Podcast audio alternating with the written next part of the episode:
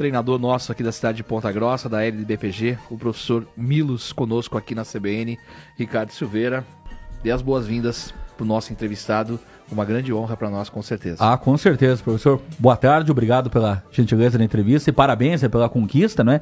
Isso só simboliza o trabalho que é feito aqui em Ponta Grossa, né? Os, os valores né, que vão surgindo constantemente por meio do trabalho que vocês realizam, né?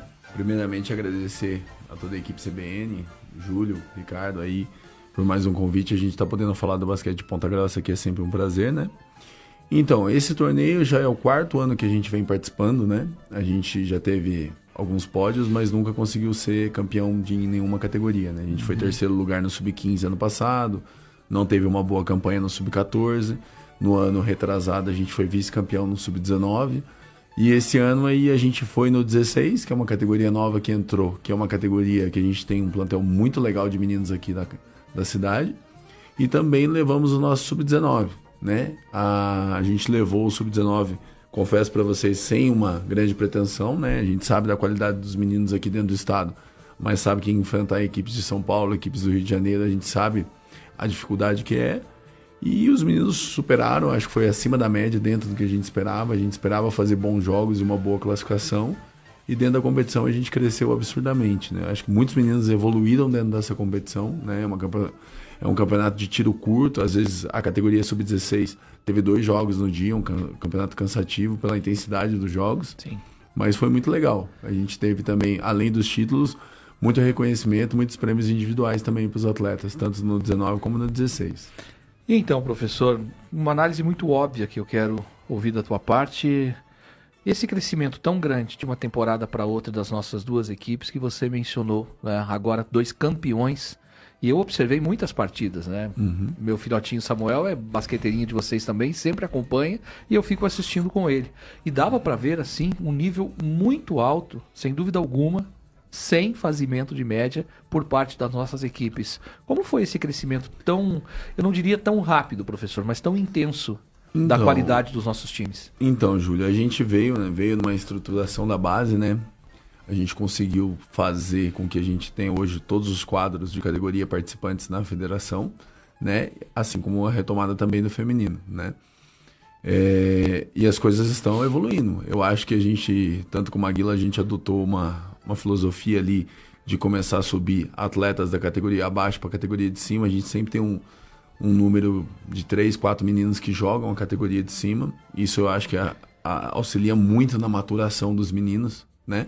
Porque esses meninos que já estão subindo vão ser o esqueleto da categoria do ano que vem. E essa ideia veio assim com todos, né? Do, do 17 para o 19, do 16 para o 17, do 15 para o 16 do 14, do, do 15 para o 14, e assim vem sendo. Assim como é, é feito do 12 para o 13, do 13 para o 14, a gente está sempre escolhendo os meninos por merecimento para dar essa maturação. Eu vejo que isso está sendo um diferencial, né? E a gente está conseguindo dar uma sequência de trabalho e sempre tendo um esqueleto vivo. Eu vou citar um menino, por exemplo, que vocês fizeram isso e que para mim ficou muito evidenciado o crescimento dele, que é o Megda. Sim. Um menino que vocês tiraram, ele é da categoria do meu filho, né? ele é um pouquinho mais velho que o Samuel, do nosso time da LDPPG, e vocês já colocaram numa categoria acima. Como evoluiu esse atleta? Só para dar um exemplo, tem outros, uhum. mas eu tenho muito na cabeça a evolução do Megda, jogador do basquetebol. O Megda, assim, é um menino que eu vejo um potencial absurdo, tanto físico como técnico. Né? É um menino longilíneo, é, com uma envergadura fantástica. Ele, ele, tem um aprendizado motor muito interessante, né? E além dos recursos, né? Um menino já muito alto que joga de frente, de costas para cesta. É, assim, ele ainda não está maturado fisicamente para as categorias que eu estou levando. Então, às vezes, ele sente um pouco fisicamente os jogos. Mas o crescimento dele, assim, ele é um menino que vem entrando, entrou bastante, quase em todos os jogos do Sul-Americano Sub-16. Ele é Sub-14, né? Ele, na verdade, está jogando duas acima. É, e, vem, e produziu. E daí na dele ele destrói, né? Exato. É, é, é essa linha de raciocínio que a gente adota, né? Porque o menino, ele traz a experiência de cima para baixo, né? Lidera a categoria dele e já vem com uma certa bagagem, com vivências que os meninos das outras equipes da mesma categoria ainda não têm. Perfeitamente. É um único exemplo, Ricardo. Uhum. Outras situações, esse critério que estão tendo os treinadores, estão sendo muito benéficos aos jogadores de Ponta Grossa Por favor, amigo. Então, então para poder consolidar essa ideia, né, professor? Além, claro, da faixa etária dos atletas, vocês analisam a formatação das equipes que vão participar dessas competições, questão do biotipo do atleta, são detalhes que podem fazer uma diferença também no aspecto coletivo da equipe, mais ou menos por aí? Sim, Ricardo. Assim, às vezes você, a olho nu, assim, exemplo, uhum. você não é do basquetebol. Você vai uhum. chegar lá e falar, poxa, esse menino grandão aí tá jogando nesse time, mas tem os baixinhos que são menor ali e tal. Uhum. O menino é desengonçado, mas assim, a gente olha né, analisa e enxerga lá na frente. Uhum. Esse menino tem potencial daqui um ano e meio, esse menino vai estar tá voando. Uhum. Mas para isso, você precisa apostar nele. Né? Uhum. Nós aqui hoje não temos recursos para trazer meninos de fora igual os clubes de São Paulo faz. Né? A gente enfrentou o Mogi das Cruzes lá com cinco meninos contratados. Né? Os meninos têm casa, alimentação e ajuda de custo. A gente estava fazendo aqui com os pratos da casa. Né? Então, assim, ele vai e busca pronto. Eu tenho que pegar ali e tenho que lapidar. Né? A gente vê que nem esse menino 14, esse menino aí, ele vai tá produzindo mais ainda né, de cima ano que vem, porque ele vai estar tá tendo uma, uma o, os pais também estão acompanhando, tá fazendo um treinamento físico individualizado, que é um que pega com ele na categoria mais alta. Então, assim, tudo é uma aposta e a gente vai. Eu, eu gosto muito de trocar essa ideia com os meninos, né?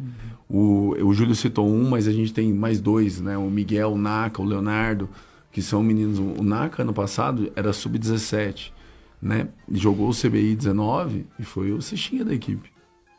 Né? Aliás, e, o Miguel assim, vem de uma família de basquete. É, o Miguel já vem do berço, né? a é, mamãe não jogava nada, sim, né, por exemplo. O Miguel, Miguel Sub-15 ano passado já estava fazendo banco do adulto, né? E calhou de um jogo lá em A gente, a molecada tem que estar tá pronta, é o que eu falo para eles. Miguel foi fazer um banco de adulto lá que era só para encher água. Uhum. De repente, um, um pivô estoura com falta no primeiro quarto, o outro torce o pé. Eu olhei pro banco e falei, vai. Você vai pro jogo. Foi pro jogo, ele fez 8 pontos, jogou 15 minutos. Com 15 anos, né? Uhum. Então, assim, tem que estar tá pronto. E, e ele, o menino estava pronto, né? É, conta um pouco o fator que o Júlio citou, né? Ele já vem, cresceu vendo basquete, né? Dentro da barriga. A mãe era jogadora, o pai jogador, os irmãos jogaram. Então, assim, tá, para ele tá natural, né? Mas uhum. são, assim, as apostas que a gente faz. E agora, mestre, o que vem por aí com o nosso basquete de base aqui da cidade de Ponta Grossa, que tal? Então, agora, a priori, a gente tem. O calendário não para, né? É, o, no, nos, que eu estou sob o comando, nós temos agora a macro dos dois juventudes, masculino e feminino, que a gente já foi campeão das duas regionais. Temos o Campeonato Brasileiro, sub-17, fase final que nós classificamos. Vamos jogar em Campinas agora, dia é 20, Campinas. 23. E depois temos Jogos Abertos, também ganhamos a região, fomos campeões da regional, vamos jogar a macro agora, né, que daí é adulto. Depois temos no mês que temos a, as finais do estadual sub-16 aqui em Ponta Grossa. Estamos concluindo, é, temos o jogo dia 17 que define a melhor campanha do estado no 17, né? Para trazer as finais para cá. A gente segue invicto, né? Uhum. 11 jogos, 11 vitórias dentro do sub-17. Detalhe que a equipe é toda sub-16. É, e falta, nós já ganhamos do Curitibano aqui, ganhando do Curitibano lá dentro do Curitibano, a gente consagra a melhor campanha e traz os sinais para cá. Né? Aliás, vocês voltaram de Minas Gerais, né? onde foi a competição, foi Minas, né, Sim, né? já tivemos E já foram para Curitiba, né? É, teve um jogo no Thalia, no Sub-17 Pauleira lá.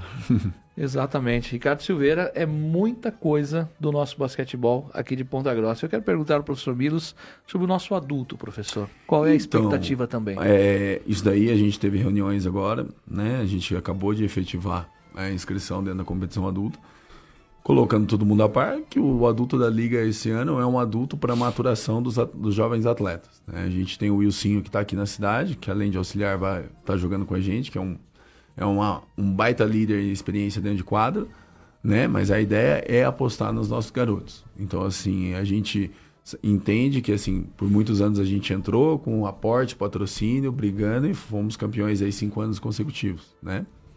É, só que eu estava no comando e tem mais um título para trás. Sim. Né? Do qual eu participei como jogador e os outros cinco eu fui como técnico. É, hoje a gente está com uma outra filosofia, até porque a gente não tem um aporte forte para uma equipe adulta. Então, assim, a ideia é pôr esses meninos para criar cancha, jogar contra equipe de NBB como é o Pato Branco, né? equipes de CBB como Londrina e Maringá.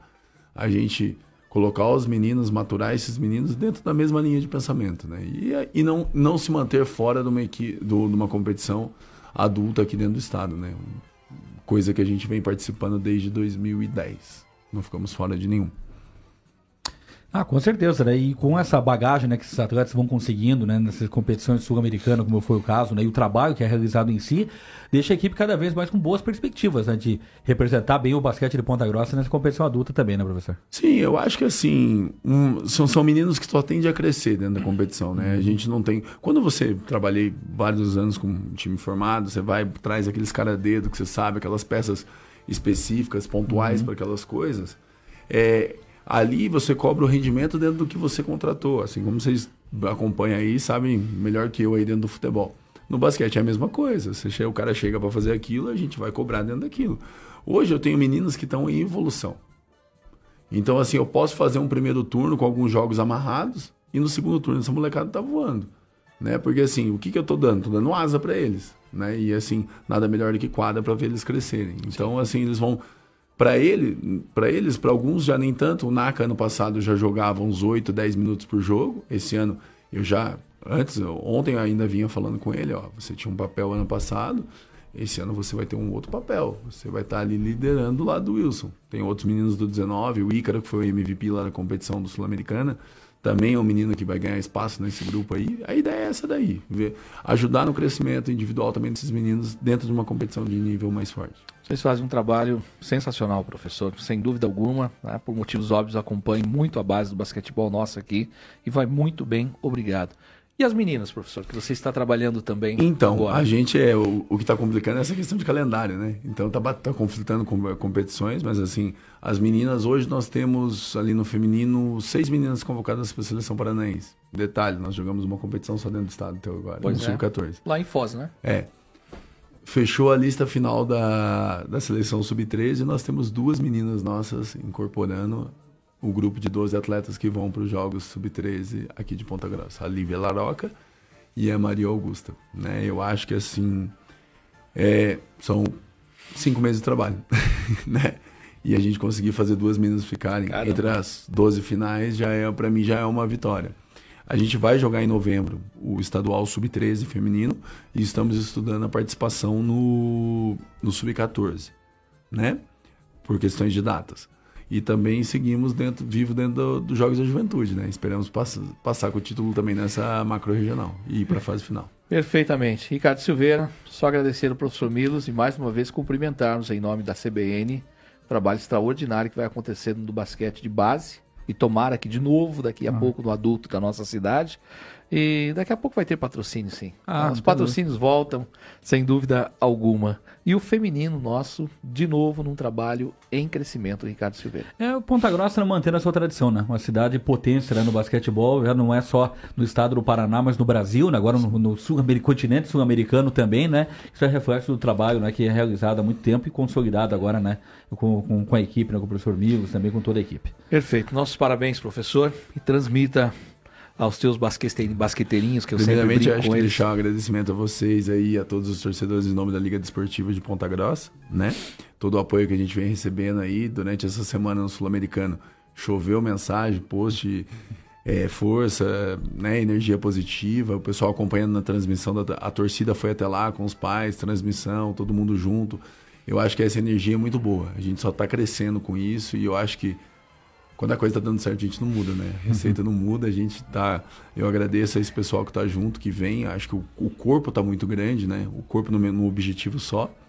E pedir aí, a gente vai ter um, umas finais, é, uma, o Campeonato Estadual Sub-16, a gente precisa da, da, casa cheia, vamos voltar aqui antes da Sem competição para fazer o chamado aí, para o pessoal ir lá dar uma força e eu acho que só tem a agradecer aí, a torcida, vocês, todo Maravilha. mundo que está fazendo isso aqui virar realidade. De novo, nossos cumprimentos. Reitero a você e aos basqueteiros de Ponta Grossa, campeões sul-americanos. E você e o Jackson têm muita culpa de nosso pai termos que estar viajando. E, viajamos mesmo. E vamos atrás de vocês com toda certeza. Grande abraço, professor. Muito Grande obrigado abraço. mesmo.